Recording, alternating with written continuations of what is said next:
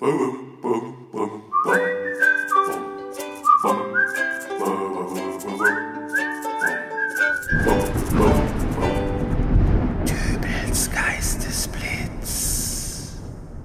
Hallo, grüß Gott, moin moin, wie auch immer und herzlich willkommen zur 458. Ausgabe von Dübels Geistesblitz. Die Vereinigten Staaten von Amerika haben einen neuen Präsidenten.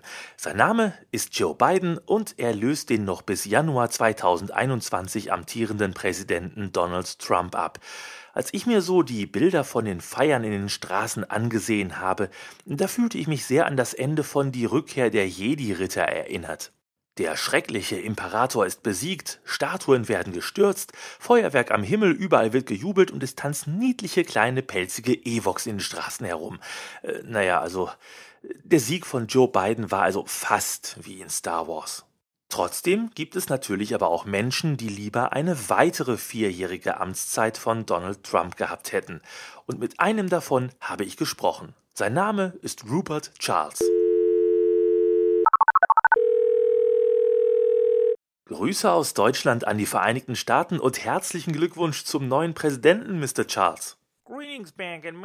Grüße zurück und vielen Dank für die Glückwünsche, auch wenn ich mir den Ausgang der Wahl ein wenig anders vorgestellt habe. Mr. Charles, Sie arbeiten bei Twitter, dem Kurznachrichtendienst, der für den noch amtierenden Präsidenten Donald Trump das Sprachrohr in die Welt ist. Erläutern Sie doch bitte einmal meinen Hörern, in welcher Position Sie dort tätig sind.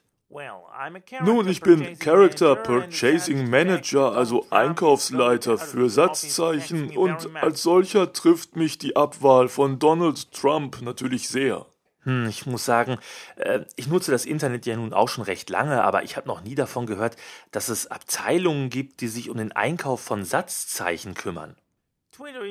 Die Twitter Aktiengesellschaft wurde 2007 gegründet. In der Anfangszeit war ein Textbeitrag, also ein Tweet, auf 140 Zeichen begrenzt, später dann aufgrund des Drucks der Nutzer auf 280 angehoben. Aber es war doch immer so, dass es eine Limitierung der Satzzeichen gab, da jedes verwendete Satzzeichen uns bei Twitter Geld kostet. Das war mir so tatsächlich nie bewusst. Das allein ist auch noch gar nicht mal schlimm, aber wir bei Twitter müssen jeden Monat eine Vorbestellung an Satzzeichen tätigen. Stellen Sie sich nur vor, Sie wollen gerne einen Tweet bei Twitter absetzen und es sind keine Vokale mehr vorrätig. Sätze ohne A, E, I, O und U, das wäre ja unlesbar. Das würde ich auch nicht sagen. Ich muss aber zu meiner Schande gestehen, wir hatten vor einiger Zeit tatsächlich mal den Fall, dass uns die Vokale ausgegangen sind. und zu dieser Zeit wurde von einigen Twitter-Nutzern als Protest gegen den Aufstieg rechter Parteien ein Logo mit der Aufschrift Fuck Nazis entwickelt.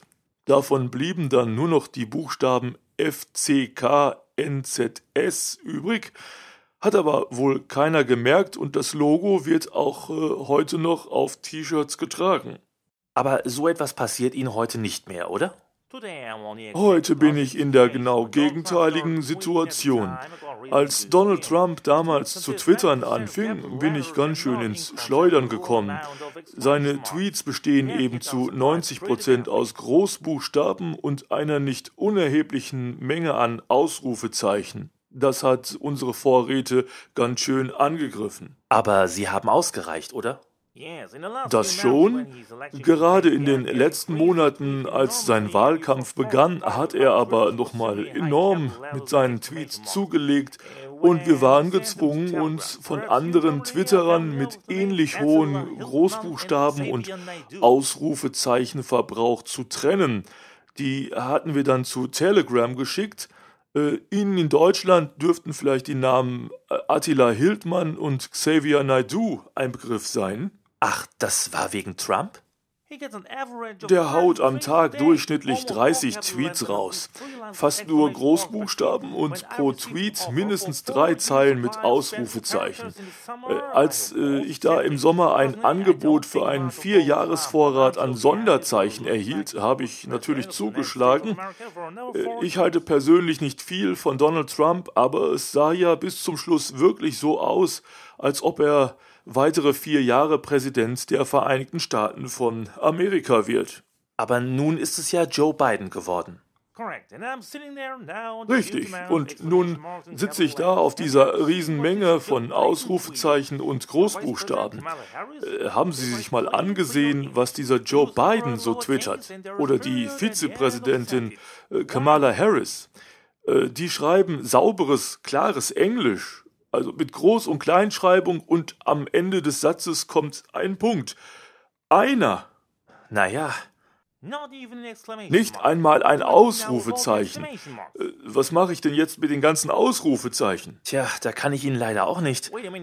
Äh, Moment, gibt es da nicht bei euch in Deutschland diese Hörspielserie, die drei Fragezeichen? Es ist zum Verrücktwerden. Ich brauche eine zweite Amtszeit von Donald Trump, sonst werde ich diese ganzen Ausrufezeichen doch nie los. Die Stimmzettel müssen neu ausgezählt werden. Mr. Charles, die Wahl ist zu Ende. Dann kaufen Sie mir wenigstens ein paar Großbuchstaben ab oder eine Handvoll Ausrufezeichen. Ich denke nicht, dass ich die brauchen werde, Mr. Charles, aber gestatten Sie mir noch eine Frage. Ja, bitte. Diese ganze Geschichte mit den eingekauften Satzzeichen, das ist doch dummes Zeug, oder? Ich meine, Sie können mir doch nicht ernsthaft erzählen, dass bei sozialen Netzwerken irgendwann mal die Buchstaben alle sind, wenn der Administrator keine nachkauft. Aber das dürfte ja bei Ihnen nicht anders sein. Sie bezahlen doch auch Geld dafür, dass Ihre Podcast-Folgen im Netz zur Verfügung stehen. Oder der Herr, der hier gerade die Übersetzung von Englisch in Deutsch vornimmt, der bekommt doch sicher auch Geld für seine Leistung. Naja, ich hatte eigentlich gedacht, dass es hier erstmal zur Probe ist, um zu sehen, ob er das auch wirklich gut macht. Und beim nächsten Mal können wir sicher auch über eine Bezahlung. Moment, ich mache das hier gerade kostenlos.